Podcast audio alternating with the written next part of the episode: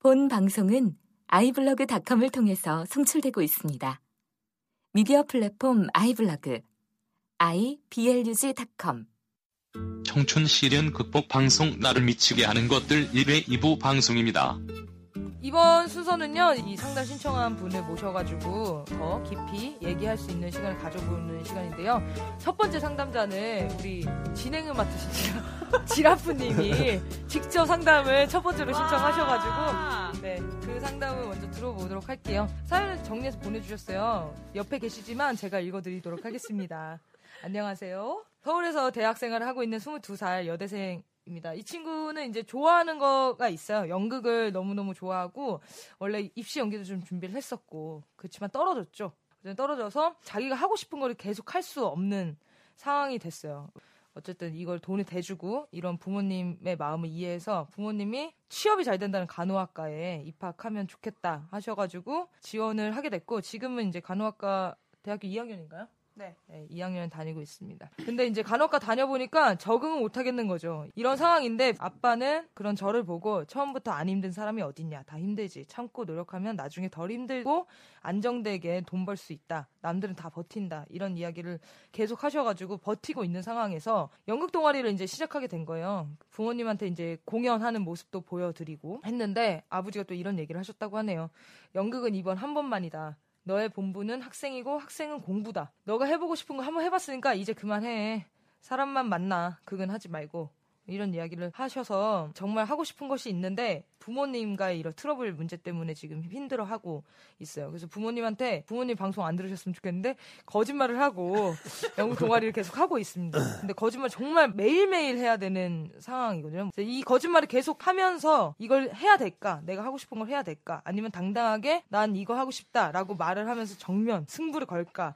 이것 때문에 지금 좀 고민이시라고 해요. 그래서 거짓말하는 자신 때문에 너무 나약하고 우울해지고 이런 것 때문에 되게 좀 많이 스트레스를 받는 상황인 것 같아요. 그렇죠? 네네네. 네. 어, 마지막 부분 얘기 안 했는데 거짓말을 치는 게 너무 제 자신이 너무 나약해 보이고 별로인 모습이 정말 스트레스를 받아요. 근데 당당하게 말을 하는 것도 할 수는 있는데 하고 난 다음에 그 후폭풍 너무 견디기가 힘들 것 같고 조금만 그렇게 당당한 모습을 보여도 엄청나게 이렇게 오는 걸 제가 아니까 네. 아 이거를 때를 기다려야 되는 건가? 근데 그 때는 언제 올까?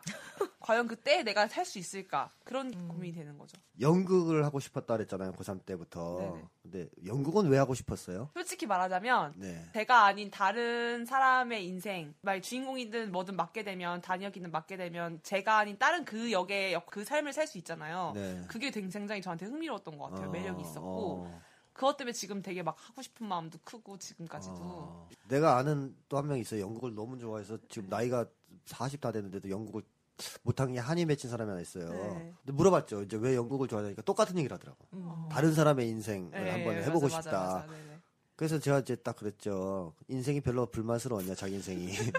좀 답답했냐. 그러니까 하고 싶은 대로 잘 못했던 것 같냐. 좀 금욕적으로 살았냐. 이것저것 못하고. 그랬더니 그랬다 그러더라고요. 그래서 이제 그런 측면도 있긴 있을 겁니다. 그래서 뭐 나쁘다는 뜻은 아니고 이제 그래서 내가 그걸 원한다는 걸 알면 좋고 그걸 통해서 유추할 수 있는 건 그런 거죠. 그 전에 삶이 좀 답답했을 가능성이 있지 않느냐. 음. 뭔가 이렇게 탈출구를 찾고 다른 사람의 인생을 체험해보고 싶고 해방감 같은 거 있잖아요. 네네네. 내가 아닌 다른 사람이 돼 보고 싶은. 음. 그러니까 내가 불만스럽다는 얘기죠. 이제 그래서 그것도 해결하고 연구를 하면 더 훌륭한 연기자가 될 수는 있다고 생각하는데. 어, 맞아요. 연극하시는 분들이 그런 얘기 하더라고요. 네. 자기 안에 트라우마를 깨질 못하면은 네. 연극에서 어쨌든 자기와 비슷한 상황을 겪을 수도 있는 거잖아요. 그렇죠. 그거를 딱 정면에 받았을 때 못 깬다고 하더라고요. 네. 그 깨기까지 그 그거를 이제 뭐라고 하죠? 하는 거 사이코 사이코 드라마. 네, 네. 그런 걸로 이제 네. 해소가 되고 그런 네. 과정이 꼭 필요하다고 하더라고요. 연극하시는 분들이. 음, 연극을 하든 뭐라든 마음에 상처가 있고 그런 경우에는 크게 되긴 힘들어요. 어. 그게 발목을 잡고 자꾸 문제를 일으키기 때문에 음. 그래서 훌륭한 연기자가 되더라도 자기 콤플렉스는 해결할 필요가 있는 거고 어. 그래서 이제 연극을 하려는 이유가 내 삶이 좀 답답하고 짜증나고 음. 힘들어서 어떻게든 해방감을 좀 맛보고 싶어서 하는 네, 연극이라면 오래 가기 힘들다는 거죠. 음. 훌륭한 연기자로. 그래서 그걸 해결하고 또 연기를 해야 훌륭한 연기자로 대성할 수 있을 것이다. 이런 이제 얘기고. 자, 그 다음에 이제 또 하나 이제 궁금한 점은 죄책감이 늘었다 했잖아요. 이제 대학 입시에 이제 떨어졌을 때 네, 네, 죄책감을 그렇죠. 느꼈다 그랬어요. 이제 부모님이 돈을 많이 이제 대서 기숙학원도 보내주고 그러셨는데 떨어져서 죄책감을 느꼈다. 물론 이제 아주 뻔뻔한 인간이 아니고는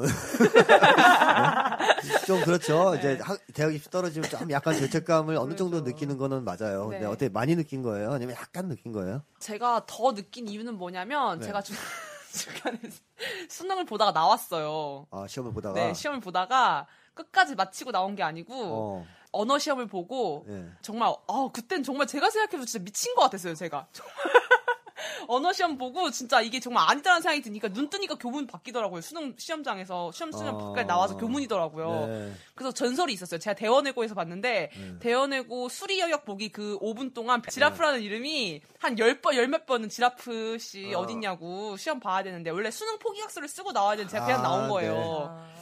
그래서 이제 그런 거에 대한 부모님이 너를 그 수능 날 하나를 위해 너 지금까지 달려왔는데 그렇게 네. 돈을 부어서 네. 네가 그걸 그렇게 다 막 끝마치지도 못하고 나왔다는 그거에 대해서 네. 엄청나게 막 얘기를 하니까 그 죄책감이랑 제 스스로가 책임감이 없다는 생각도 더 이제 죄책감이 들었죠. 아, 난 야. 의지가 제 약- 의지 네. 박약이구나. 아. 포함된 게 되게 컸던 것 같아요, 자, 죄책감. 그러면 그날 그날 시험을 볼 때 말이에요. 네. 어째서 거기서 이렇게 더 이상 못 본다라고 이렇게 느낌이 왔던 것 같아요? 잘 못 봤어요 시험을? 네, 진짜 못 봤어요. 언어 5등급 나왔거든요. 아, 그러니까 이제 시험이 어렵고 잘 안 돼서 네. 충분히 이거 망쳤다. 네. 그래서 일어나서 나온 거군요, 그죠? 네. 그땐 기억은 안 나지만 네, 네, 네. 어, 그것은 뭐냐면 잘 봐야 된다는 강박감이 있었다는 얘기네. 네, 맞아요. 당, 네, 그쵸. 아까처럼 네. 그, 그 친구처럼 네, 네. 맞아요. 그 강박감을 감당할 수가 없으니까 네, 네, 네. 거의 뭐 멘붕이 온 네, 상태에서 아예 새로 시작할래 나 이런 약간 마음도 있었던 아, 것 같아요. 그러니까 예. 이 상태로는 안 돼. 이렇게 이 실패는 음. 그러니까 실패를 두려워한다는 얘기네, 그죠? 어떤 것이든 자기가 해서 실패도 받아들일 줄 알아야 돼요. 음. 사람은 성공도 받아들여야 되지만 실패도 받아들일 줄 알아요. 그게 마음의 힘이잖아요. 아, 네. 근데 그 마음이 없는 거예요. 왜냐하면 실패를 용인하지 않는 부모님 밑에서 자랐을 경우 애는 그걸 감당할 수 없어요. 무섭고 두렵고 네. 괴로워서. 그러니까 그건 사실 좀 심하게 얘기하면 부모님이 그렇게 만든 거예요. 수능 때 일어나게. 음, 어릴 때부터 그렇게 실패를 두려워하지 않게 음, 실패해도 이뻐해 줬으면 돼요. 음, 그쵸? 음. 100점을 맞아도 이뻐해 주고, 뭐, 빵점을 맞아도 이뻐해 주고, 음. 했으면 실패를 두려워하지 않겠죠. 음. 50점 맞아도 와서 얘기하겠죠. 나 50점 맞았다고. 음. 근데 못 하잖아요. 네. 왜냐하면 그때는 사랑을 안 해주거든. 또는 혼을 내거든. 그러니까 이제 무서운 거죠. 강박관념이 생기는 거예요. 네. 아, 이거는 실패하면 큰일 나. 그러니까 죄책감을 사실 느꼈어야 되는 건 아니고, 그때는 원래는 뭘 느꼈어야 되냐 하면 분노를 느꼈어야죠. 왜 나를 이렇게 만들었어? 어, 나는 실패를 감당할 수 없는 인간으로 왜 나를 키운 거야, 여태까지. 음. 근데 이제 그 정도 되려면 이제 돌을 닦아야 되는 거니까. 좀 힘들고, 이 죄책감의 정체는 사실 공포예요, 그러니까. 네. 무서운 거예요. 실패에 대한 두려움. 그 뒤에는 뭐가 있냐? 부모님에 대한 두려움이 있는 거예요. 음. 실패했을 때 부모님에 대한 두려움. 시험을 다 봐서 점수가 안 나오는 게 나보다는 차라리 내가 깨고 나오는 게 맞아요, 맞아요, 맞아요. 나 진짜 소름 돋았다. 진짜, 진짜 맞아요. 그 심리가 발동하는 거예요. 그 순간에. 네네네네. 다 보고 나서 하면 할 말이 없잖아. 네, 그러니까. 네. 난 아예 처음부터 아, 뭐, 아, 네. 망쳤어 나왔어 이런 어, 이게 차라리 어, 더 덜은 어, 날것 같은 거예요. 어, 덜은 하기도 하고. 할 말도 있고. 어, 약간 맞아 할 말도 있고. 어. 이상하네. 엄청 혼날 것 같은데, 내 생각에. 아니야 아니야. 그게 난 어. 그때 그 심리가 더 강했어. 그렇죠. 그런 마음이 들게 돼 있죠. 성적표가 다 이렇게 막 네, 5, 6, 어, 7 네. 막 이렇게 등급이 나오는 것보다 그냥 차라리. 언어 언어 하나 나오고 다 찍찍찍. 나안 네. 봤으니까 뭐, 어. 뭐, 뭐 어떻게 알아 어. 엄마 아빠가. 그렇죠. 어. 그러니까 그만큼 그게 두려웠던 거예요. 네. 사실은 그게 아니고 정말 어, 어느 정도 마음의 힘이 좋았다면 그 당시 정신건강 상태가 이제 괜찮았다면 1차 실패했으면 마음을 다잡고 음. 네. 두 번째 시험부터 잘 보려고 했을 겁니다. 그렇죠. 네. 그래서 이제 다 보고 비록 성적이 안 나와도 받아들였을 거예요. 음. 뭐 그럴 수도 있지. 다음에 또 한번 도전하지. 음. 근데 그걸 못하는 겁니다. 무서워서. 음. 그 심리에서 지금 탈피한 것 같아요. 어때요? 지금은? 탈피하려고 많이 노력 중이고 그 탈피한 노력을 이제 주변에서 많이 도와주고 있는데 아직 계속 갈등 중이긴 해요 마음속에서 그러니까 사실 이런 고민을 네. 하는 거겠죠 네. 그 지금도 뭐 예를 들어서 실패라든가 어떤 걸 성취를 못했을 때 두려움 같은 거 느껴요? 죄책감이나? 느끼는 것 같아요 네. 가장 옆에 있는 이분이 잘 알죠 예. 제가 볼 때는 시도조차 하지 않으려고 아, 하는. 실패할까봐. 예, 예. 예. 어, 자기는 이거 못할 것 같다를 아, 미리 선그어놓고 어, 어. 안 하니까. 그저 어. 맨날 하는 얘기가 일단 해, 일단 하고 망하면 다시 하면 되고 뭐 이렇게 얘기를 하는데 그거 되게 두려워하더라고요. 예. 예. 왜냐하면 어, 지라프 씨의 입장에서는 힘든 거예요. 음. 그게 그러니까요. 예.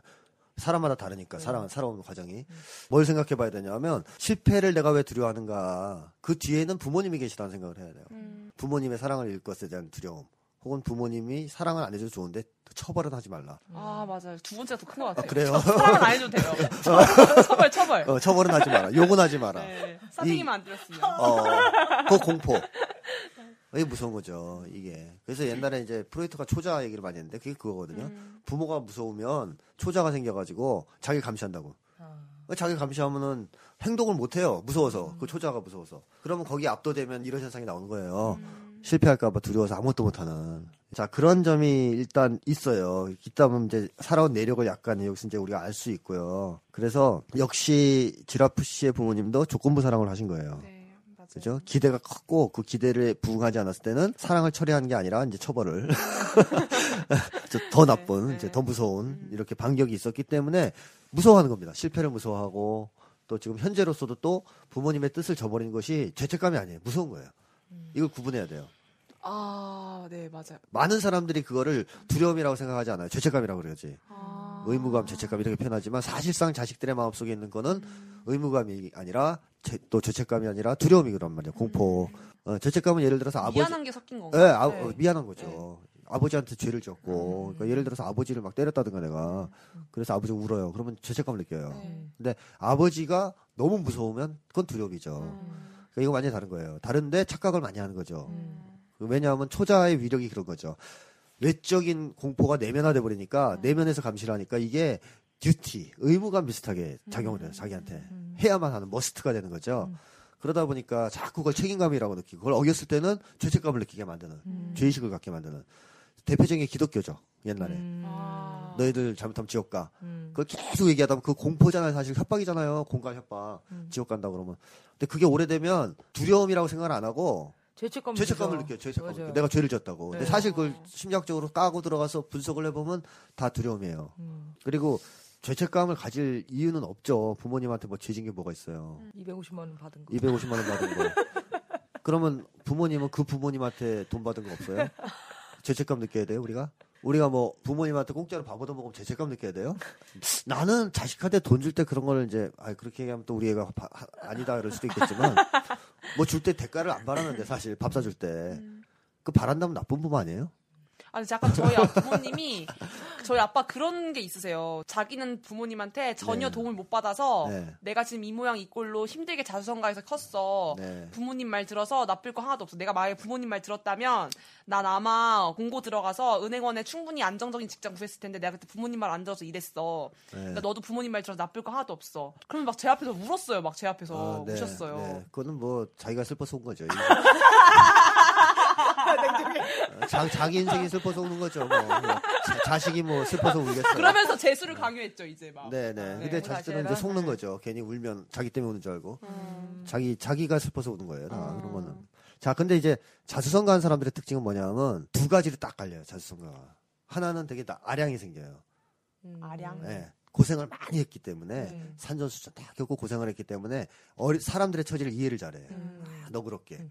자수성가에서 잘 큰 성공한 좋은 사람들은 되게 아량 있어요. 어. 다른 사람들에 대해서 너그럽고 존중하고 음. 배려해주고 음. 또 이제 이게 극단인데 자수성가에서 성공한 사람의 다른 케이스는 독선이 어마어마합니다. 자 자기만 잘났어요. 자기 성공했다 이거지. 자기는 그거를 뚫고 어 왔다. 이겼다 여기까지 왔다 나 잘났다 이거죠. 근데 안 알아주거든 사람들이 이걸. 이게 문제야. 안 알아주니까 그게 문제구나. 예, 자식이라도 알아줘야 되는데 자식도 안 알아주니까 이- 열받는 거예요. 그러다고 또 엄청나게 또 성공한 것도 아니고. 아니고 뭐 성공이 뭐 살아남은 거지 그냥 안 죽은 거지. 그러니까 뭐 별것도 아니잖아요. 남들한테 내세울 것도 없어요. 자식한테라도 내세워야지. 그러니까 초라하게도 자식한테 무지하게 독선적으로 굴어요. 자수성가한 거에 대한 프라이드가 실제로 있는 사람은 아니라고 봐야 돼요. 오히려 그것에 대해서 한편으로는 되게 별거 아니라는 음. 그런 어떤 자기 비하 이런 것도 있을 거예요.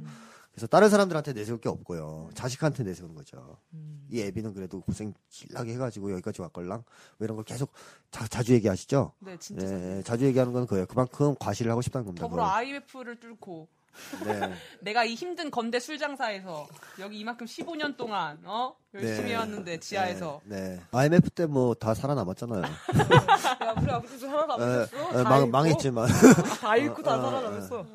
다 죽은 건 아니잖아요. 그때 아, 견뎠죠. 우리는 진짜. 어떻게든. 그래서 자수성가하신 아버지가 만약에 독선적인 스타일이면 힘들죠. 네, 그 고집. 세고 네. 독- 그 자식을 그렇게 휘어잡으려고 자식한테 또 자기 인생을 인정받고 싶어하고.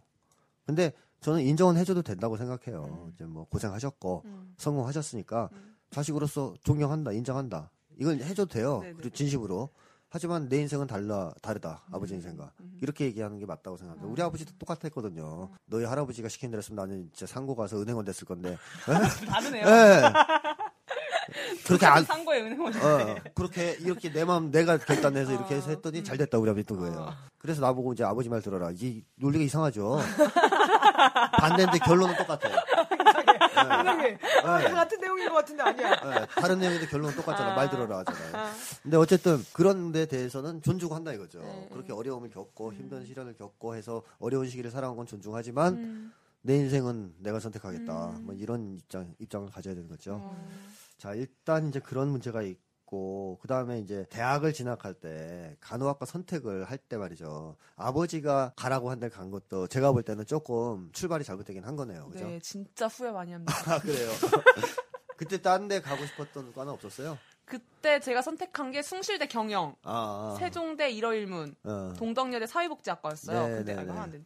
근데 사실 그 세 개 다 제가 원하는 걸 한 건 아니었어요. 저 원래 아. 언론 쪽을 되게 가고 싶었는데 성적이 안 됐거든요. 그래서 네. 그세 개를 했는데 숭실대 경영 떨어졌고 두 군데가 붙었는데 아빠가 그때부터 이제 갑자기 간호학과를 막 얘기하시면서 네. 취업이 굉장히 잘 되고 네가 일어일문 가서 뭘 할 거냐 한국에 대해서 지금 어, 어문 계열이 걔네들은 진짜 짱인데 일단 넌 이 세종대 일어일문 들어가는 것부터 걔네들 밑에 깔고 지금 들어가는 거다 네가 지금 아. 밑에 깔리는 거다 네. 언제 그렇게 취해서 취업 가겠냐 그러면서 이제 간호학과 얘기를 막 하시고 그때부터 연봉 여자의 그런 전문성에 대해서 막 얘기를 하시는데 제가 또 그때는 막 저는 그때 그게 제일 컸어요. 아 이제는 막 대학 가지고 아빠한테 잔소리 그만 듣고 싶은 거예요. 아, 그래서 네. 그냥 아, 아빠. 하라는 대로 해. 아빠 하라는 대로 그냥 해야겠다. 너무 네, 피곤하니까 재수때 네. 막 해가지고 기회를 저 줬어요 아빠. 한번 네가 고민해봐 이렇게 네. 했는데 제가 또 잘 사보지도 않았어요. 그냥 그게 네, 좋은 줄 알고. 네. 그래서 그냥 간호학과를 갔죠. 네. 거의, 갔는데 거의 충격인. 건 나중에 아빠가 하는 하는 말씀이 네가 만약에 동덕유나 세종대를 갔다고 하- 한다고 했으면 난 아마 끝까지 너한테 계속해서 얘기했을 거라고 간호학과를 네. 가게끔 예. 계속 그렇게 예, 기회를 준 것 같았지만. 네. 어쨌든 결론은 정해져 있게끔 아빠가 말씀을 나중에 하시더라고요. 예. 독선적인 자주성가형 인물이기 때문에 뭐 그거는 충분히 그러셨을 것 아, 같습니다. 네. 근데 이제 문제는 그죠. 자기가 실패했을 때 네. 이제 자포자기했다는 게 이제 일단 문제고 네, 또 네. 거기서 이제 그 지독한 잔소리나 이런 걸 듣기 싫어서 네네네. 선택했다는 거 음. 이게 이제 또 문제긴 한데 보니까 이 아버님이 이제 이 시대를 사는 이 많은 한국인들이 거의 이제 신자유주의 이데올로기의 포로들 아니겠어요? 음. 그렇죠? 그러니까 미국이 아주 만만한 나라가 아니거든요. 애들이 아주 치명하고 치밀하게 이데올로기를 선전하는 능력이 있어요. 그래서 그 대표적인 것 중에 하나가 이제 헐리우드 영화고 또 하나가 여러 가지 TV 프로들인데 드라마라든가 이런 거. 근데 옛날에는 맞아. 혹시 장학퀴즈 보신 분 있어요? 이 나이가 어려서. 봤죠, 봤죠, 봤습니다. 봤죠. 아, 봤어요? 네, 봤어요. 장학퀴즈 옛날에 1등 하면 뭐 예를 들어 100만 원 주면 2등 하면 얼마 줬어요? 돈 줬어요, 안 줬어요? 거의 안 주다. 저- 1등만 줬어요, 아, 2등도. 줬어요? 그러니까요. 아. 1등 100 주면 2등은 조금 적게 해서 줬어요. 아. 원래는 그런 식의 우리가 상금을 나눠주는 일반적 관례였던 거예요. 아. 운동회도 뭐 이제 참가해서 1, 2, 3등 하면 수- 지금도 그렇잖아요. 이제 나눠주잖아요. 이렇게 골고루 조금씩 차등을 약간씩 써서. 근데 그런 프로가 미국에서도 일반적으로 신자유주의가 도입되기 전에는 그런 식의 분배를 많이 하는 프로가 지배적이었는데 음. 신자유주의가 들어오면서부터 프로가 바뀌죠. 슈퍼스타 네. K 아시죠? 네. 그런 거는 아, 1등 몰아주기. 몇천 명의 경쟁자가 있는데 상금은 1등한테만 주죠. 음. 2등 엄청 울잖아요. 슬퍼서. 아 그래서 그거였어요?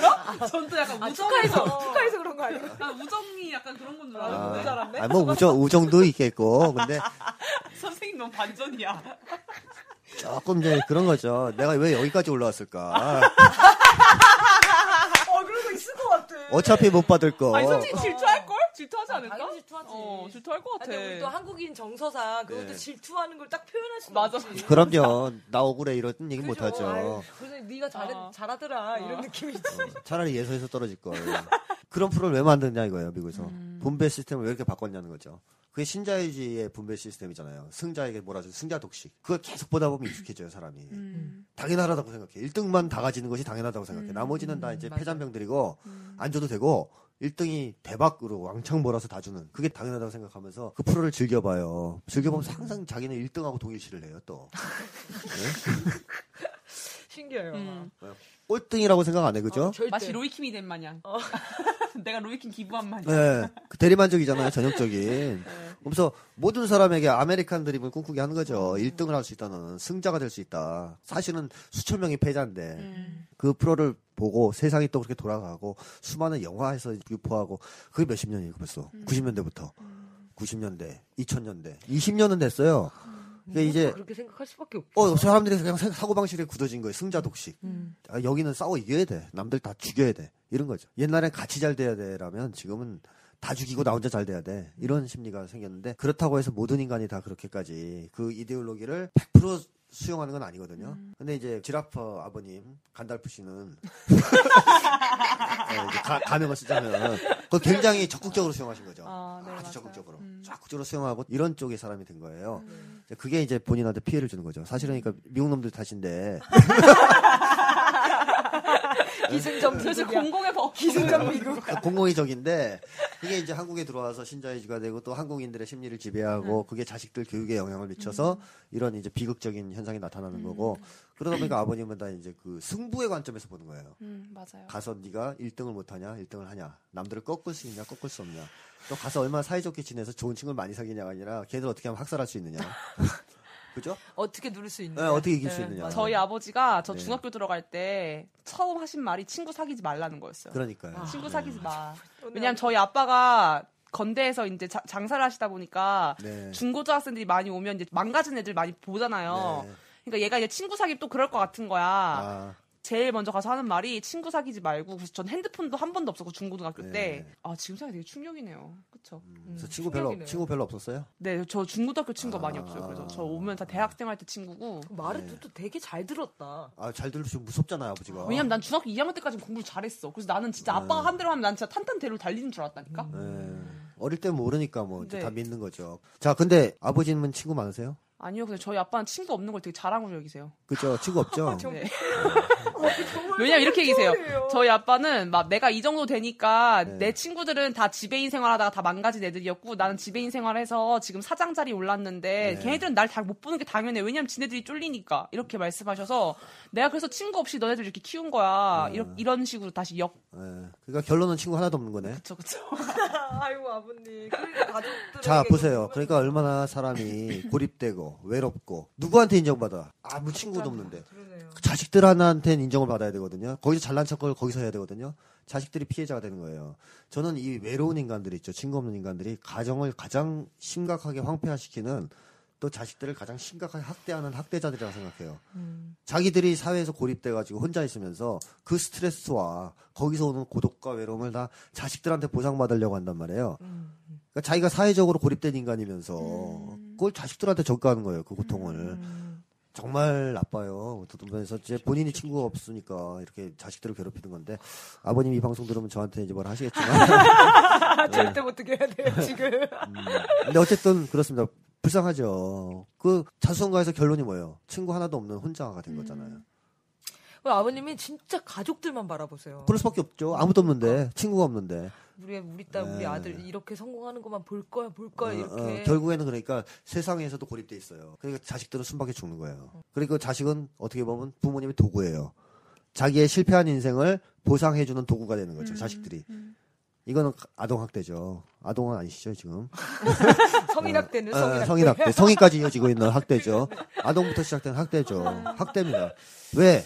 사람을 도구화하는 건 다 학대예요. 상대방을 정신적으로 도구화하거든. 뭐 어떻게 하든 도구화하는 것은 학대입니다. 이거는 모든 심리학자 동의하는 거예요. 인간을 도구화하는 건 학대라고 수단화하는 거는. 근데 지금 부모님은 자식들을 수단화하는 겁니다. 자기의 실패한 인생을 보상하기 위한 수단으로 삼고 있는 거예요. 그러니까 이제 거기에 희생을 좀 당하고 계신 거고 이런 점에서 그래서 아마도 이제 아버님이 그렇 게 이제 여러 가지 면에서 오히려 시대 이데올로기를 갖고 막 이제 조이면서 자식 성공에 목숨을 걸고 계시는 거라고 이제 생각이 됩니다. 자 그리고 조금 더 이제 얘기를 해보면 그 자식들한테 버티라는 얘기 많이 하시잖아요, 그죠? 힘들어 힘들다 네, 그래도 네, 네. 절대 안 들어주시죠? 예? 그냥 버텨라. 어? 그거잖아요. 네가 뭐 거기서 네, 버티다 네. 뒤지든 뭐 미치든 뭐 하여튼 버텨라. 그게 어른들이 하는 말이죠, 보통은. 상대방의 고통에 굉장히 둔감해요. 어른들이. 자식들의 고통들에 대해서 굉장히 둔감해요. 이해력이 없어요, 이해력이. 자기들이 지금 세상을 어떻게 만들어 놓고 있는지를 몰라요. 제가 명절 얘기를 또 하나 할게요. 울지 마세요. 명절 아까 얘기하면 오셨어요. 진짜 네. 행복해요, 오셨어요. 행복해. 그러니까. 근데 명절 때 이번에 추석 때 가족들이 모였는데 막 저희 애가 첫애가 중학생인데 얘기하다가 중학생이니까 좋겠다 너희들은 뭐 지금 한참 음, 재밌을 때네 뭐 이러니까 제가 너무 기가 막혀가지고 뭐가 재밌는데요 중학생들이 지금 굉장히 애들 힘들어요 인생이 그랬더니 이해를 못해요. 이제. 나이 드신 분들이 다. 음. 아니 뭐가 힘들어? 중학교 때면 한참 뭐 놀고 그럴 때 아니냐? 뭐가 힘드냐? 음. 뭐 이러면서 전혀 이제 가당치 않다. 시고 얘기를 하시더라고요. 그래서 제가 이제 연구하고 분석한 바에 하면 요새 중학생들 인생 제일 힘들다. 제일 힘들다. 진짜. 예. 그랬더니 아 정말? 이제 그랬죠. 큰애한테 물어보죠 그러면. 그래서 우리 큰애한테 물어봤어요. 어이 중학생. 아저 제가 그 얘기를 했죠. 미래에 대한 불안감 때문에 음. 불확실성 때문에 중학생들이 벌써부터 인생 고민을 하고 있다. 음. 그랬더니 설마 물어볼까요? 그래서 물어봤어요 큰아들한테. 자 중학생 어떠냐? 이제 졸라 걱정되죠 이러면. 중학생이.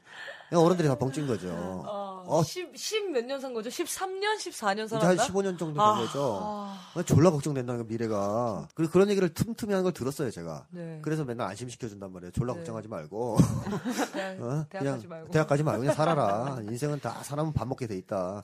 이렇게 해도 이제 애들은 밖에서 듣는 얘기 그게 아니기 그러니까 오히려 애들이 더 진짜 걱정해요. 어, 어. 주변에 친구들이 계속 그런 어, 얘기 그러니까 다들 그 걱정하니까. 근데 걔들이 왜 그러겠어요?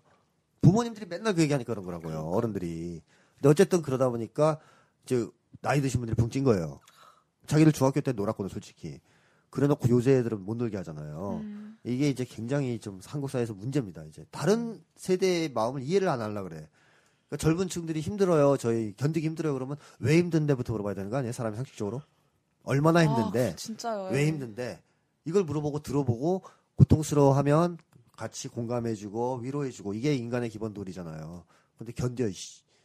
그건 고문하면서 이제 아픈데요 그러면 견뎌 이런 거랑 똑같아요. 이런 이런 얘기도 하죠. 네. 네가 힘든 건 힘든 것도 아니야. 내가 예전에 맞아, 나 맞아. 얼마나 힘들었는지 아. 밥도 못 먹고 보리 뭐 보리 고개를 넘었다는 뭐 이런 50년대 지만 얘기, 잘랐어. 5, 60년대 얘기를 또 하시면 그러니까 그럼 저는 항상 그런 생각하거든요. 왜 아빠가 힘들었는데 나까지 힘들어야 되지? 아니, 그 아빠는 힘든 거 알겠어. 근데 왜 나도 그렇게 살아야 되냐고. 난 그렇게 살고 싶지 않은데. 그 아버지보다는 원시 인류가 더 힘들었거든요. 계속 네. 울고 그런 건데. 아, 그럼요. 저, 조선시대가 더 힘들었고. 그러죠. 그다음에는 노예 뭐- 생활했을 때도 있었는데. 그럼요. 노예제 때 노예들도 힘들었고 다 인생은 힘들어요. 그리고 어른들은 그러죠. 배고픈 거 맨날 얘기하잖아요. 배고픈 것보다 더 무서운 게 정신적 고통입니다. 음. 사람이 배고픈 거 갖고는 안 네. 죽어요. 근데 정신적 고통이 심하면 죽어요. 자살을 해요. 음. 배고파서 죽는 경우 봤어요? 없죠. 만약에 그렇다면 아프리카가 자살률이 제일 높아야 될 거 아닙니까? 아, 자- 그렇죠. 아프리카 자살률 안 높아요. 어. 근데 어디서 자살률 높아요? 잘 사는 나라가 높단 말이에요. 정신적 고통 때문에. 그러니까 사람이 견디기 힘든 거는 정신적 고통이지 배고픔이 아니라는 거예요. 배고픔도 물론 고통스럽죠. 많이 굶으면.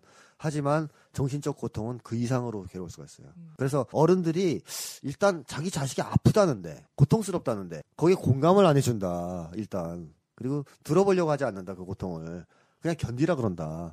그거는 그런 거랑 비슷한 거죠. 의사가 수술할 때 이제 마취제가 마취 깬 거 경험해 본 적 있어요? 혹시 수술할 때? 어. 그렇죠. 어, 수술하다가 마취제가 이렇게 떨어질 때가 있어요. 제가 네. 제가 좀 이상한 체질이라서 아, 수술하는 도중에 마취가 풀려요. 깬 이게 이제 꼬매는 동안에 마취가 깨는 겁니다. 아, 산책하기 싫어. 어, 그럼 무지 아프잖아요, 그죠? 그러니까요. 엄청 아파요. 사, 맨살을 꼬매니까. 그래서 아, 그러면 괜찮은 의사는 어떻게 해요? 마취제를 한번더 놔줘요.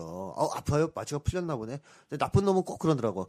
에이씨, 좀만 참아 다 했어. 에이 염살 심하네. 어, 말면서. 심하네. 마취- 엄살 심하네. 예. 예, 마취제 놨는데 어. 그러면서 생사를 막 꼬매는 거야. 야, 진짜 그렇죠. 지금도 막 분노가 치, 치밀어 오르는데 지금도 분노가 치밀어 오른다. 그런 의사의 생각을 하면. 그러니까 이제 뭐냐 상대방이 아프다면 아프다는 거에 대해서 일단 공감해줘야 네. 된다는 거죠. 제 얘기는 공감을 해주고 들어주고 하물며 가족인데 음. 자식인데 자기 자식인데 자기 자식이 아프다는데 그건 이제 들어줘야 되는데 아까도 얘기했잖아요. 그 자수성가한 사람들이 독선적이에요. 자기중심적이고 그러다 보니까 남들의 고통에 공감을 잘 안 해줘요. 그러니까 아마 지랍 씨도 어릴 때부터 공감을 많이 못 받고 자라지 않았을까. 음. 어때요? 아파하거나 힘들어할 때 부모님이 와서 왜 그러냐고 물어봐주고 위로해주고 공감해주고 그런 경험 많이 있어요? 아니, 저 일단 혼냈어요. 왜 혼냈냐면, 그러니까 왜 그런 일 당하게 만들어, 네가 이런 식. 혼을 냈다고요? 네네네. 네. 혼을 네. 냈어요. 네. 그러니까 마취가 깼을 때 더 손을 찢었다 이건데. 그러니까 왜 아니 그것보다 아니라 네가 왜 마취를 깨게 만드니? 뭐 했어? 네 그동안 마취 깰 마취 깰 동안. 아. 아, 왜말안 어, 했어? 왜말 말안 했어? 그것보다는 무슨 짓을 했길래 마취가 깨니 네가. 아 그거죠. 네. 그러니까. 모든 게네 탓이구나. 네, 애들이 그거 있잖아요. 싸우고 들어오잖아요, 밖에서. 네. 그럼 저기 찢어져서 피나잖아요. 그러면 훌륭한 부모는 어때요? 이- 치료해주죠. 일단 치료부터 해주잖아요. 어휴, 다쳤네. 근데 이골 때리는 부모들이 있더라고요. 제가 직접 봤는데 애를 막 때려요. 아, 왜 맞고 왜, 왜 찢어 갖고 왔냐고, 아. 얼굴을. 아. 그리고 전화번호 내더라고. 어떤 놈이냐고. 음. 어. 그리고 이제 왜 싸웠냐? 따져요. 그 와중에 애 피 흘리고 있는데 애- 애는 아파서 피 질질 나는데 왜 싸우냐 자초지종을 다 얘기해야 돼요. 아. 그래가지고 다 듣고 따져가지고 죄가 죄를 물는 거지 이제 전화해서 따지면서 애가 그때 상처가 어떻겠어요. 그 피 나는 거는 둘째치고 마음의 상처가 어떻겠어요. 음. 부모는 전혀 자기를 공감해주지 않는 부모잖아요. 저는 초등학교 3학년 때인가 이렇게 의자에서 이렇게 놀다가 여기에 눈을 박았어요 택자 여기 예, 택자에다가 예, 예. 눈이 이만큼 부었거든요. 네. 그날 초등학교 3학년 때 집에 안 들어갔어요. 어. 이 여기 부은 걸 아빠가 보면은 진짜 화낼 것 같은 거예요. 어. 그래서 집에 안 들어갔어요. 그래서 집에 열그 초등학교 10살 나이에 11시 넘어서 들어갔는데 집을 진짜 집주를 100바퀴를 돈 것 같아요. 아빠 어. 퇴근하고 잘 때까지 있으려고 자고 일어나면은 그래도 좀 덜 무서울 것 같아서 어. 그랬어요. 아니 근데 그게 네. 많습니다. 사실 의외로 많아요. 유치원에 가서 왕따를 당했잖아요. 그럼 부모는 뭘 해줘야 됩니까? 왕따를 당하지 않도록 보호해줘야 되잖아요. 찾아가서 왕따 당했다고 화를 내요 자식한테. 음. 뭐너 얼마나 어리석게 행동을 했길래 왕따를 당하고 다녀? 뭐 애가 그럼 그 다음부터 왕따를 당하는 걸 말을 못해요. 음. 부모한테. 그럼 이제 친구들은 그걸 알아요 또. 쟤는 왕따 당해도 아, 부모가 말. 말을 못해. 더 왕따를 시켜요 애를. 아유. 그러니까 그 상처가 덧나고 덧나고 덧나는 거죠. 그러니까 아마 이제 심리적으로는 어째 지라프 씨도 그런 거랑 똑같은 거죠. 내가 눈탱이가 부었어요.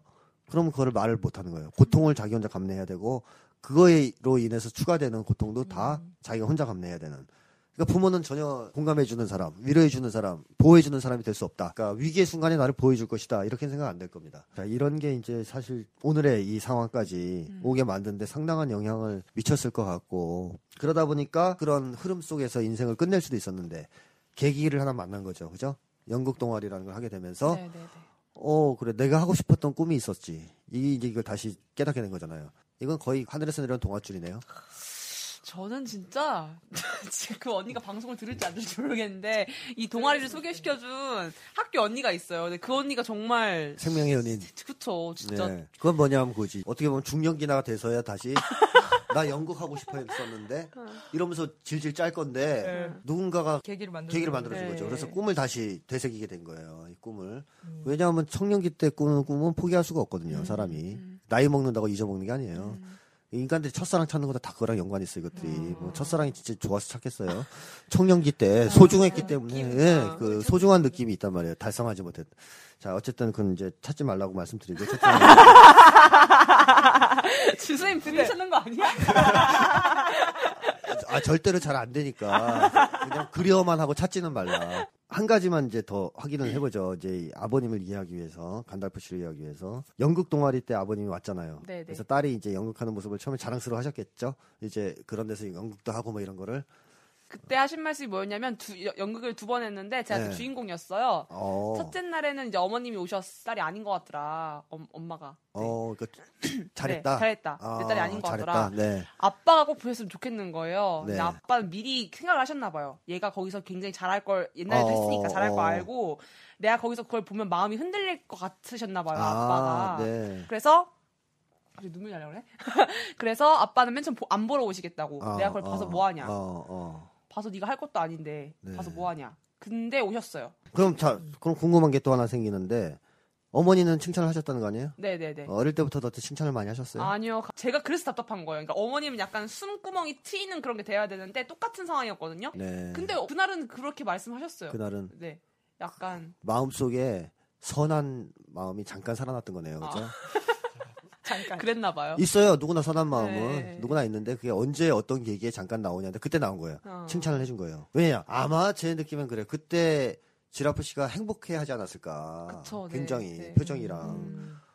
그 순간 사실 부모가 자식을 사랑하는 마음이 있기 때문에 그 음. 행복한 모습을 봤을 때 흔들린단 말이에요. 아버지가 그것도 두려워하신 거예요. 음, 맞아요. 그걸 보고 딸이 행복해하는 모습을 봤을 때 내가 약해지지 않을까. 그래서 안 올라 그랬던 거죠. 음. 어머님은 그걸 보고 흔들려서 칭찬을 해주신 거고. 네네네. 근데 평소엔 칭찬을 잘 안 해주신다는 거죠. 가- 네, 또 아빠랑 아. 아버지랑 네. 비슷하다. 아버지하고는 관계가 어떠세요, 어머님은? 그래서 굉장히 좋으신 것 같아요. 아, 서로 축이 잘 맞아가지고. 네. 굉장히 좋으시고 서로 간에 비밀이라는 게 없어요. 아. 그래서 제가 엄마한테 뭔 상담을 이렇게 해도 그게 아. 언젠간 다 아빠한테 들어가서 아. 저희 아빠가 진짜 나쁜 버릇이 있는 게 그런 거 있죠. 너 옛날에 그랬다며. 음. 다 알아 모르는 것 같아. 엄마 아빠 사이에는 비밀이 없어. 아. 그래서 어. 옛날 일 자꾸 끄내 끌어들이는 거 있죠. 음. 그럼 그런- 어떻게 서로 상호 간에 존중을 많이 하시고 아니죠. 완전 완전 아빠가 이제 독선적이시죠. 독재고 네. 어머님은 이제 거기에 수능 네, 수능. 수능 하면서 네. 사이가 좋은 거군요. 네, 그렇죠. 그러니까 주인과 노예 사이의 평화. 큰일 났네, 큰일 났어. 네, 그렇죠, 그렇죠. 아. 약간 엄마도 막 체념하는 거예요. 니네 아빠 원래 그렇잖니. 아, 그러니까요. 네. 그것도 안 좋아요. 네. 왜안 좋으냐면 부모가 둘 중에 하나는 자식을 지켜줘야 돼요. 폭력과 독재로부터. 네, 아무도 못 지켜준다면 심각한 상황이 올 수가 있어요. 히틀러가 그 어릴 때 엄마가 히틀러를 무지하게 이뻐했어요. 음. 막 그냥 그러니까 싸고 돈다 그럴까요? 음. 싸고 돌고 이뻐해요. 너무너무 이뻐했어요. 그 아버지는 독재자 같아서 막 애를 때리는데. 음. 자, 그럼 히틀러가 어머니의 사랑을 그래도 받은 거 아니냐. 네. 그렇게 볼 수 있잖아요. 그죠? 막 이뻐해고 하- 하라는 대로 다 해주고, 나중에 돈도 대주고 막 그랬으니까. 근데 왜 그 시기가 그렇게 됐을까요? 그 이유는 아버지가 히틀러를 때릴 때 안 말렸다는 거죠. 어머니가요? 네, 못 말린 아. 거죠. 겁이 많아서. 아버지한테 자기도 맞았으니까. 아. 근데 이게 자식들한테 나쁜 거라는 거죠. 정말로 자식을 사랑한다면 애 맞는 걸 보고 있을 수 있어요? 아니죠. 그럼 어떻게 해야 돼요? 말려야죠. 말리든가. 히틀러 아버지가 너무 무서운 사람이라면 애를 데리고 튀든가. 음. 뭔가 했던 거 아니에요? 저항을 하든가. 네. 안한 거죠. 자기가 무서우니까 겁에 질려서. 그러니까 애들은 그때 엄마도 나를 보호해주지 않는구나. 이런 생각을 할 수밖에 없어요. 히틀러가 나중에 여자, 여성 증후증이 있어요, 얘가. 어. 여자 굉장히 싫어요. 여자는 천하고 뭐 생각 없고 뭐 어머니가 그렇게 자기 사랑했는데 어. 어. 떻게 여자한테 그렇게 분노가 심할까? 음. 나를 보호해주지 않았다는 거지. 음. 어릴 때. 그래서 이제 히틀러는 여성 관계도 나쁘고 여자를 굉장히 혐- 혐오하고 경멸한단 말이에요. 양 부모의 사랑을 제대로 못 받았던 거죠. 그러니까 어머니 사랑이 아니었다는 거지, 이제 쉽게 얘기하면. 오냐오냐만 했지, 음. 정말 중요한 순간에 자식을 보호해주지 않았다는 음. 거거든요. 그래서 그런 점에서 저는 부모 둘 중에 하나는 보호해줘야 된다. 음. 최소한. 최악은 둘 다. 최악이네요. 아, 아, 큰일 났다. 아니 말려주시긴 해 어머님이. 근데 약간 그런 거 있지. 남들 보, 남들 보니까 들어가. 들어가서. 들어가세요. 아이고. 가게에서 보통 자주 좀 맞았거든요. 어, 이거 문 닫아주는 거지, 이제. 남, 남살 싫어니까. 어, 문 닫고 조용히 맞아라, 이렇게. 어머니라도 좀 나를 지지해주고 보호해주고 했으면 좋을 텐데, 어머니가 그렇게 된 건 사실 아버지의 그 무서움 때문에, 아까 제가 얘기했잖아요. 사이가 좋은 게 아니에요. 근데 주인과 노예도 사이가 좋아요. 음, 노예가 철저하게 반항하지 않고 순종하면. 그 대신 노예는 자기 할 바를 알죠. 음. 절대로 한계선을 넘지 않잖아요. 그럼 평화로워요. 우리도 새누리당이랑 잘 지낼 수 있어요. 그죠?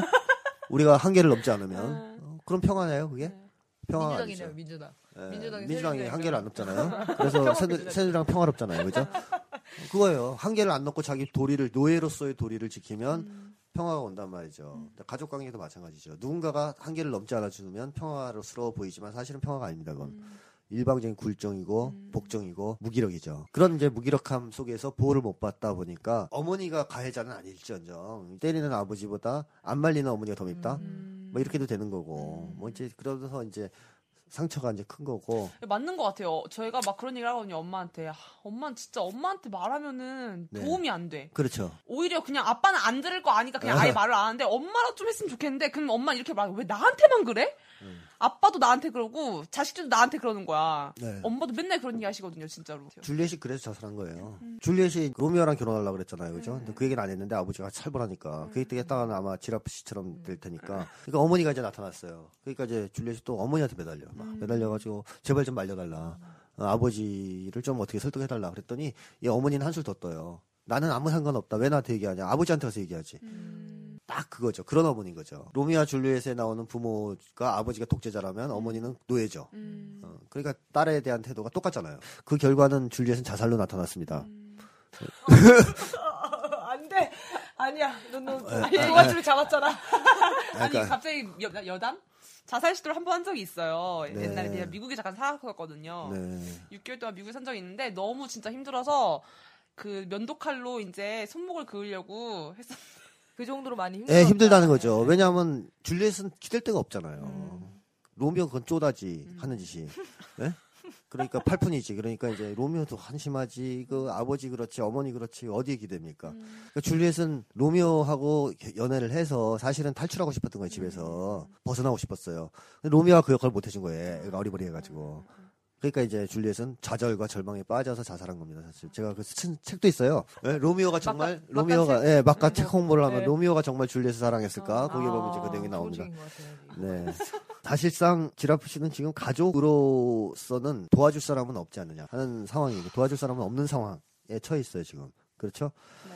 그리고 계속 연극 같은 걸 하고 싶고 자기 인생을 찾고 싶을 때 굉장히 오랫동안 반대를 하실 거고 거부를 하실 겁니다. 아버님이 자수성가 형인데 독선적인 자수성가 형인데다가 어머니를 꽉 쥐어잡고 있는 독재자에다가 고립자잖아요. 음. 사회학 고립돼 있는. 그래서 가족에게 완전히 올인하는 네. 이런 고립자이기 때문에 아주 거의 절대적으로 최후의 순간이 다가오기 전까지는 물러나지 않는 그 최후의 순간은 어떤 걸 최후의 순간을 말할까요? 최후의 순간은 깨우침이 있을 때, 큰 깨우침 같은 게 있을 때, 아빠 스스로가 아, 스스로가 내가 뭔가 잘못했다라는 깨우침이 올 때, 그거 하나가 있을 수 있고, 그게 이제 가장 건전한 방식이에요. 그게 있고 또 한 가지는 최악의 상황까지 몰렸을 때, 음. 도저히 자기가 감당할 수 없는 상황까지 몰려서 항복해야 되는 경우. 음. 이두 가지밖에 없어요. 그런 사람들은 항복하는 경우. 제일 좋은 방법은 이제 득도하는 건데요. 이제 득도가 쉽지는 않죠. 그건데. 자, 어쨌든 제가 이제 이 방송에서 꼭 하고 싶은 말은 자식의 인생을 지배하고 통제하려는 거, 또는 자식이 하고 싶은 것을 막고 자기가 어떤 것을 결정해 주려고 하는 거. 이것을 에리프롬이 정확하게 얘기했습니다. 이거 학대입니다. 두 가지가 있다고 이제 에리프롬이라는 심리학자도 그렇게 얘기합니다. 하나는 폭력을 동원한 학대가 있고요. 노골적인 학대죠. 이건 누구나 알아요, 보면. 막 때리니까. 또 한 가지는 친절한 학대도 있어요. 뭐 예를 들자면 그런 거죠. 나 이제 연극하고 싶어요. 그러면 막 울거나 친절하게 계속 포기할 때까지 설득하는. 근데 이제 사람은 똑똑하기 때문에 알거든요. 포기하지 않을 거라, 저 인간이. 내가 항복할 때까지 포기하지 않을 거다. 그럼 나 지겨워서라도 들어주게 되겠다. 이런 건데, 어쨌든. 그런 심리가 발동해서 결국은 부모 뜻을 따르게 만드는. 이게 또 학대입니다. 왜냐하면 자식은 소유물이 아닙니다, 자기. 이미 하나의 성인으로서 이 사회에 나와서 자기 인생을 살게 돼 있는 독립적인 주체란 말이죠. 인격체고. 그리고 결정적으로 자식이 행복해 하느냐 하지 않느냐를 관심이 없는 거 아니에요. 다시 말하면 연극을 하는 모습이 분명히 행복했을 텐데 그 모습을 보고도 오히려 더 못하게 하는 이건 뭐예요? 고통스러워하라는 뜻이잖아요. 나를 위해서 넌 고통스러워도 돼. 그러니까 너의 행복은 못 봐줘. 나의 고통 때문에. 이게- 이제 모순관계네요. 그죠? 적대적 모순관계네.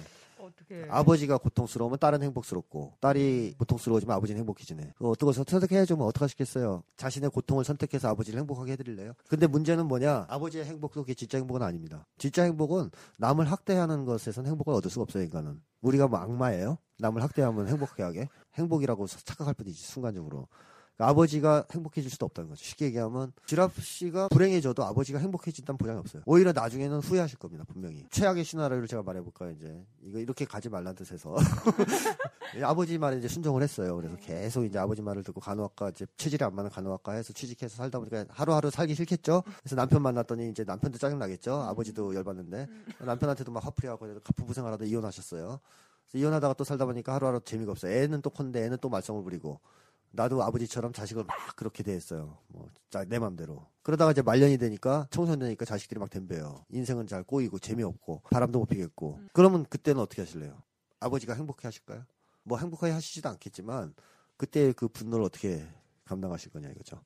그러니까 이제 인생을 부모님이 시키는 대로 살아서 행복한 경우가 있기는 있겠죠. 아주 훌륭한 부모님. 근데 그것도 시키는 대로 살아서 행복한 게 아니고, 부모님이 권유하는 거를 들어보고, 충분히 내가 소화하고 판단해서 내가 결정하고 했을 때 행복한 거지 시키는 대로 행복한 경우는 없어요. 그래서 이 학대를 그냥 그대로 감내하실 것인가 네. 아니면 이제 학대를 거부할 것인가 하는 기로에 서 있다. 지금 현재는 이런 거고요.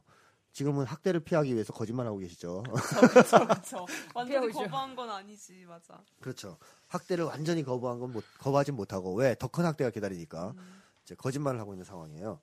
근데 이미 드러났어요. 왜 거짓말을 할 수밖에 없느냐? 두려워서 그렇습니다. 아버지가 무섭고 어머니도 지원군이기 때문에. 근데 이제 거짓말하다 보니까 점점 힘들잖아요, 그죠? 네. 제일 힘든 게 뭐냐면 내가 이렇게까지 구차하게 이런 짓을 하면서 이걸 해야 돼? 이런 것도 생각이 될 거고. 즉 다시 말하면 무력감. 아, 이거 이걸 뚫고 나가지 못하네. 아, 네. 그, 힘들어요. 어, 무서운 무력감, 그 다음에 우울감. 결국 여기서 끝나는 건가? 못 이기고 다시 여기서 꺾이는 건가 나는 뭐 이런 거 우울감. 그 다음에 그런 자기가 밉죠. 네. 예, 자기 혐오감 이런 것들이 막 생겨난단 말이죠.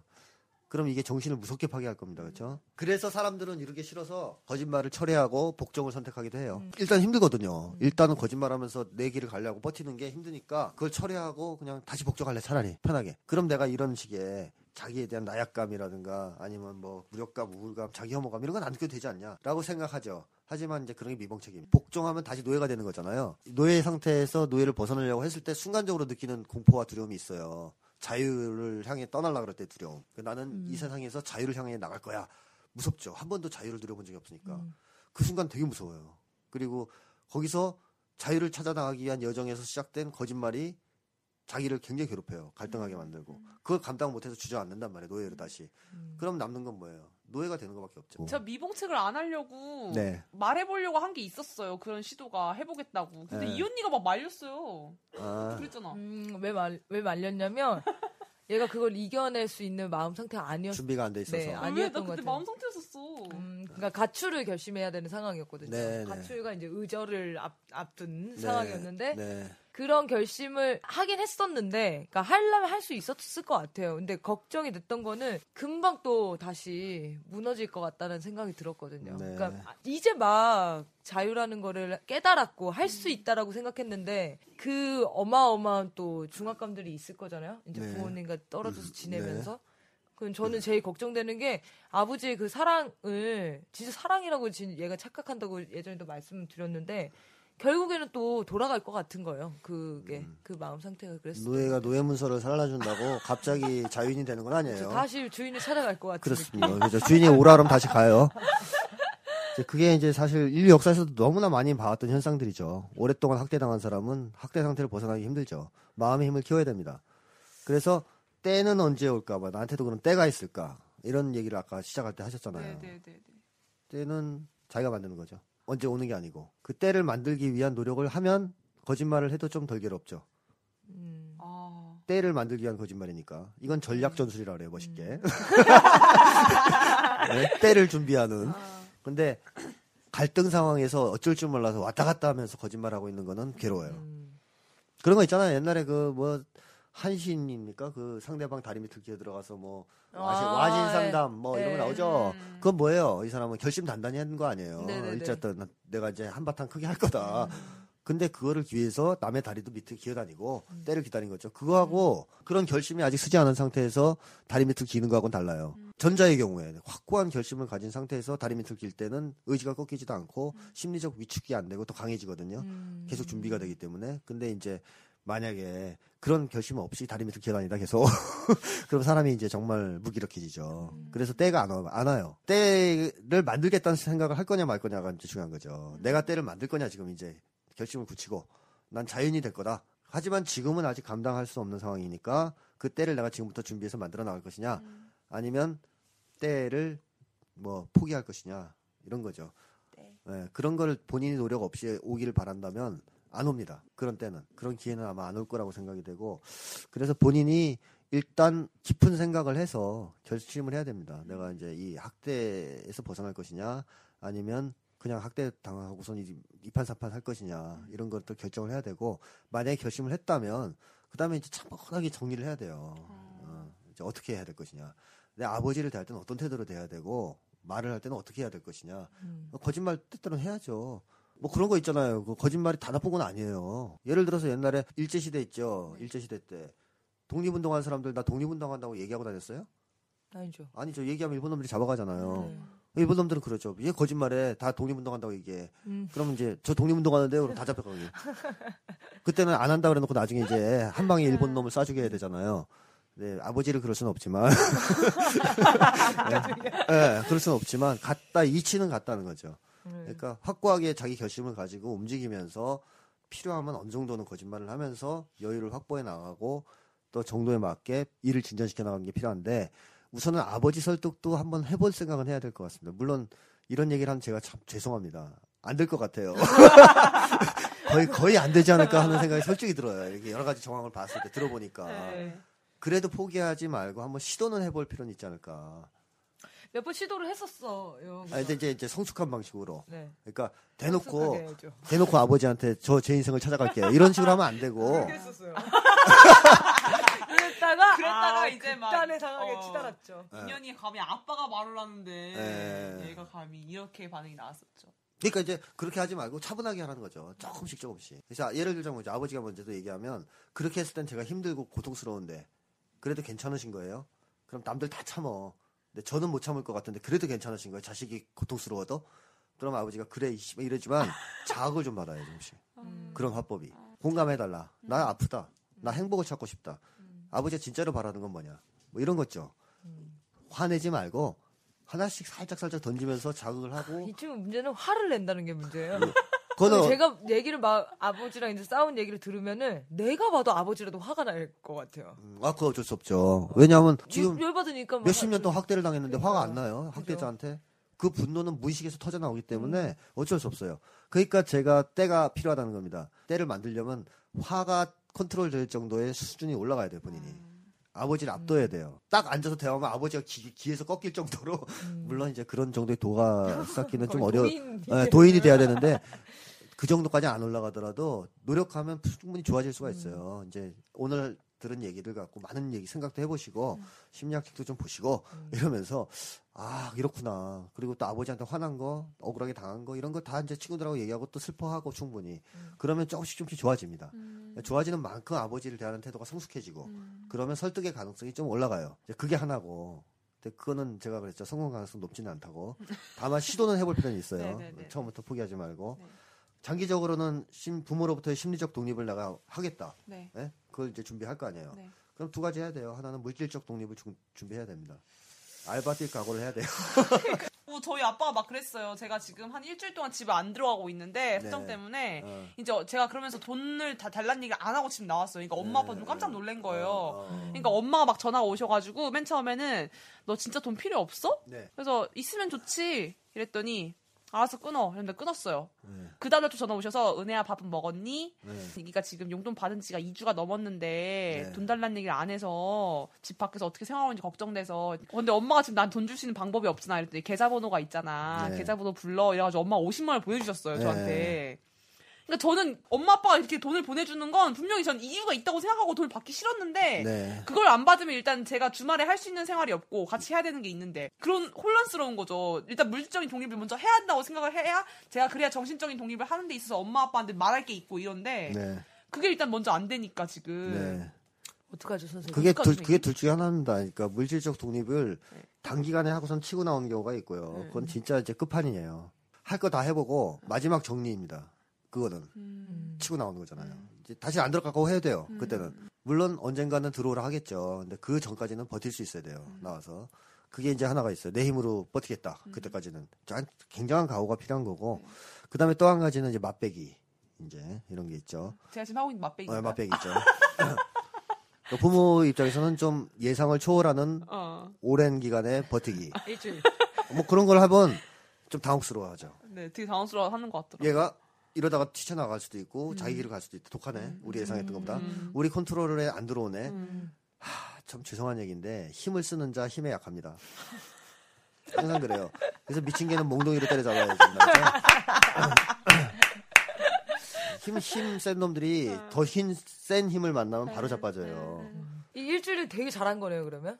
잘한 거죠. 아, 되게 좋았구나. 그러니까 예를 들어서 아버님 입장에서는 혼자잖아요. 네. 혼자서 친척들도 없어요, 또 우리 그- 아빠는. 그러니까 친척들하고 사이도 좋을 수도 없어요. 있어도. 네, 네, 근데 진짜 안 좋아요. 예, 그래서 만약에 밖으로 나와서 본인이 그러니까 지금 입장을 바꿔놓고 자기라면 나가면 버티겠어요? 못 버티거든요. 음. 딱그 생각이 드는데 버티면 음. 이게 이제 어라 내가 만만하게 보고선 휘둘르려고 했던 사람이 아니네. 음. 이렇게 되는 거잖아요. 그러니까 힘센 놈은 힘을 보여줘야 히- 학대 끝나요.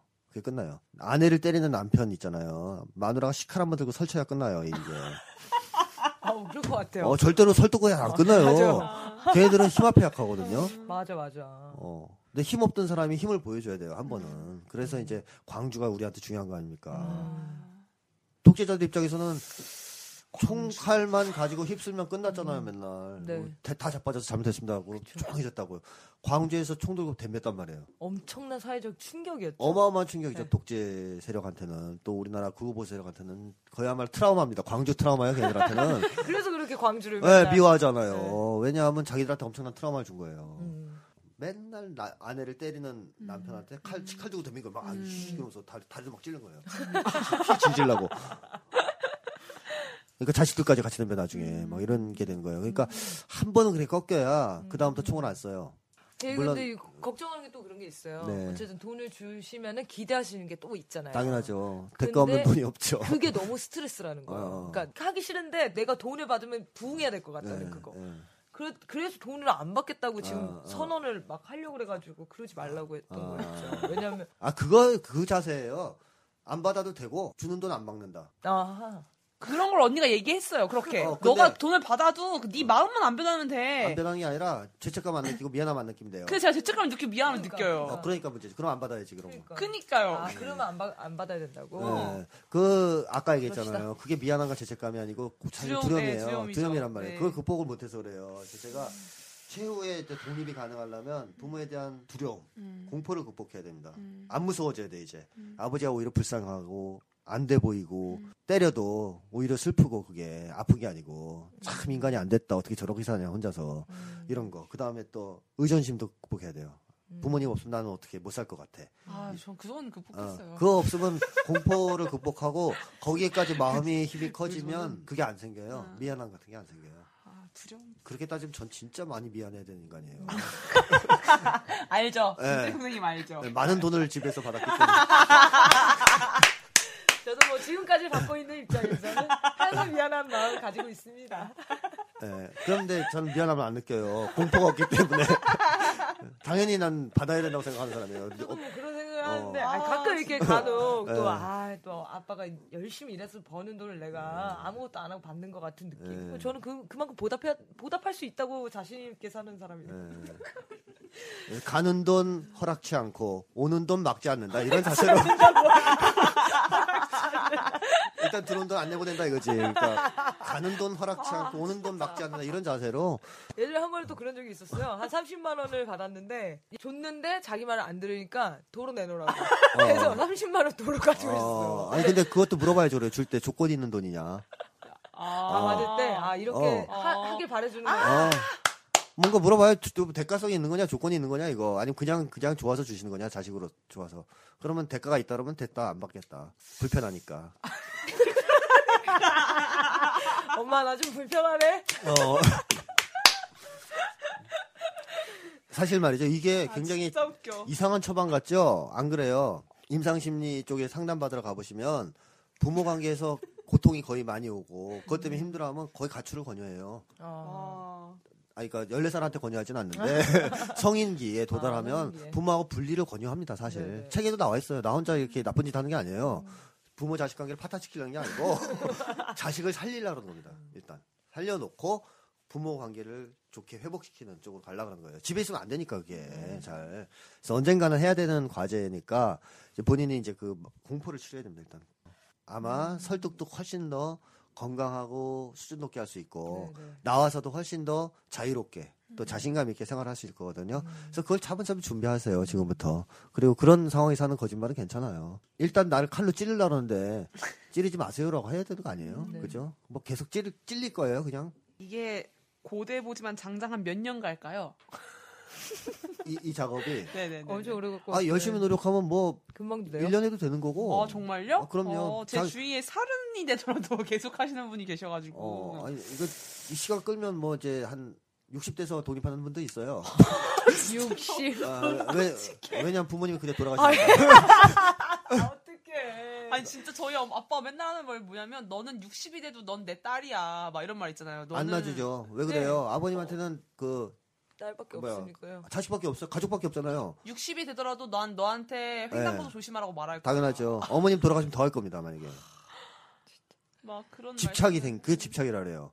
거의 광적으로 집착해야 돼요, 가족한테. 왜냐하면 세계와 연결고리가 없는 분이라서 그래요. 어떻게 보면 자식으로서 그것도 회복시켜 줄 필요가 있어요, 아버지가.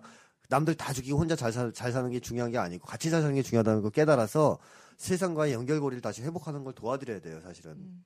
돌아가시기 전에 그걸 다시 회복하고 돌아가실 수 있는 게 좋은 거고 그렇지 않다면 아마 죽을 때까지 정말 안 놓으려고 그럴 겁니다. 지금 심리적 흐름이 그렇게 형성돼 있어요. 이 아버님 같은 경우에는. 아, 나를 언젠간 놔주실 거야? 안 놔주실 겁니다. 그러니까 이제 놔주시도록 만들고 아, 자식에 대한 집착을 버리는 대신 세상과 다시 연결되도록 도와야 돼요. 그게 이제 아까 얘기했듯이 설득으로 되든가 하나는 이제 그거죠. 간달프를 이기는 지라프가 됐을 때 네. 이건 아버지한테 충격이잖아요. 그러니까 이제 아버지가 막판에 몰리는 거거든요. 그러면 아버지가 거기서 드디어 아, 내 인생에 문제가 있구나 라는 걸 인정하게 될 수밖에 없는 때가 있어요. 그게 아까 얘기했던 제가 이제 무력에 의한 평화, 무력에 의한 네. 이제 득도인데 이제 그때쯤 아버님이 아, 이건 내가 잘못했나 보다. 내 인생이 잘못됐나 보다. 그런 걸 이제 인정하고 바뀔 수가 있습니다. 근데 그러려면은 나와서 독립하고 이런 과정들 있잖아요. 이런 과정 또 독립한 다음의 과정이 본인이 잘 살아야 됩니다. 행복하게. 그래서 부모님이 그걸 보면 어쩔 수 없어요. 인간이란 것은 그때 아까 어머님의 선한 면이 나왔잖아요. 연극 볼 때 자식이 행복하는 모습 보고서 칭찬했잖아요. 그러면 나가서 정말 행복하게 잘 살고 있어요. 너무너무 즐- 즐겁게. 뭐 어떻게 하겠습니까? 나중에 이걸. 들어와서 다시 고통스럽게 이제 변해라? 힘들죠. 그러니까 이제 그런 모습을 보여주느냐 이게 중요한 거고 만약에 나와서 더 고통스러워하다면 부모님 봐 나가서 그러더니 안 되잖아 들어와 다시 노예가 돼 이렇게 하실 거란 말이죠. 진짜 이상한 게 저희 아빠는 저희 아빠가 저한테 요구하는 게 힘들다는 걸 알아요. 무슨 말씀을 저번에 하셨냐면 제가 한창 막 언니랑 같이 뭐 하는 게 있었어요. 되게 막 이렇게 뭐 연극적인 거 막 이렇게 준비하는 게 있었는데 그때 이제 너무 행복하니까 재밌고 집에 늦게 들어오고 이래도 너무 막 피곤한 기색이 없었어요. 네. 그러니까 아빠가 하는 말이 너 딴 거 하지? 네가 그렇게 기분 기분 좋게 다니는데 네가 지금 제대로 된 일을 할 리가 없다며 나한테 네. 진짜 이상하지 않아요? 당연히 좋아하는 걸 해서 행복하는데 행복하는데 목이 갈리네요. 네. 저한테 그렇게 말씀을 하시는 거예요. 네. 그거 그거는 그거는 바로 그거죠. 딸의 행복이 지금 주안점이 아닌 거예요. 음. 내가 지배하고 통제할 수 있느냐 딸을 내가 원하는 인간으로 만들어서 지위에 올려놔서 내가 사람들한테 잘난 체할 거리를 줄 수 있느냐 없냐만 관심이 있는 거예요. 아, 뭐 그게 굉장히 빠 마음의 속에서 포장되는 게 되게 심각한 것 같아요. 난 널 사랑하니까 네. 이게 널 사랑해서 그래. 네. 이 근데 이거 앞에 갖다 대면 제가 할 말이 갑자기 없어져요, 진짜. 사랑이 뭐냐고 한번 물어보세요. 사랑은 뭐라고 생각? 눈물의 씨앗이라 그럴 텐데. 에, 딸을 때려서 눈물이 나면 이제 그게 사랑이다. 그러- 근데 그게 아. 사랑이라는 것은 말이죠. 독립된 두 인격체 사이에 사는 거예요. 노예주가 노예한테 나 너 사랑해. 그러면 사랑해요, 그게? 그 식, 변태, 변태. 걔네들은 사랑이라 그래요. 아. 어, 또 세디스트들 있죠. 네. 이제 과학주의, 과학자들. 지네 다 사랑해요. 그러니까 그런 식이죠. 그 사랑의 정의를 그렇게 지네 마음대로 갖다 쓰고 있는데 사랑은 뭡니까? 평등과 독립이 전제돼야 사랑이 되죠. 음. 뭐 노예와 노예주 사이에 무슨 사랑이 있어요. 사랑이 있게 개뿔이나. 그건 일방적인 지배와 통제죠. 그러니까 아버님의 사랑은 평등한 관계는 아니잖아요. 자식에 대해서. 그러면 그거는 사랑이 아니에요. 사랑은 상대방을 존중해 주는 겁니다. 걸음마 뛰고 이제 좀말좀 하고 초등학생 들어가면 저는 인격체로서 존중해야 된다고 생각해요. 부모들이. 내 소유물이라고 생각하면 안 된다고 생각해요. 즉 적어도 심리적으로 평등한 관계를 지향하려고 노력해야 된다고 생각합니다. 진짜 훌륭한 부모들은 그렇게 하거든요. 그래서 자식들이 아버지와 굉장히 평등해요. 관계가. 그렇다고 싸가지 없다는 뜻이 아니고 굉장히 예의 바르지만 평등해요. 네, 네. 할말 잘하고 아버지도 충분히 들어주고 존중해주고 그런 관계가 돼요. 음. 모든 걸 얘기할 수 있는 관계. 음. 근데 사랑은 그런 데서 되는 거예요. 그렇잖아요. 내가 너를 때리고 있으면서 사랑해 그러면 사랑이 돼요, 그게. 안 되잖아요. 아버지가 지금 사랑에 대해서 완전히 착각하고 계신 겁니다, 그거는. 어떻게 들으시면서 좀 어떠셨나요? 네, 저는 전 노예 노예였어요. 여러분, 전 노예였어요. 하지만 저처럼 살고 계시는 노예분들이 많았을 거라고 생각해요, 여러분. 많죠.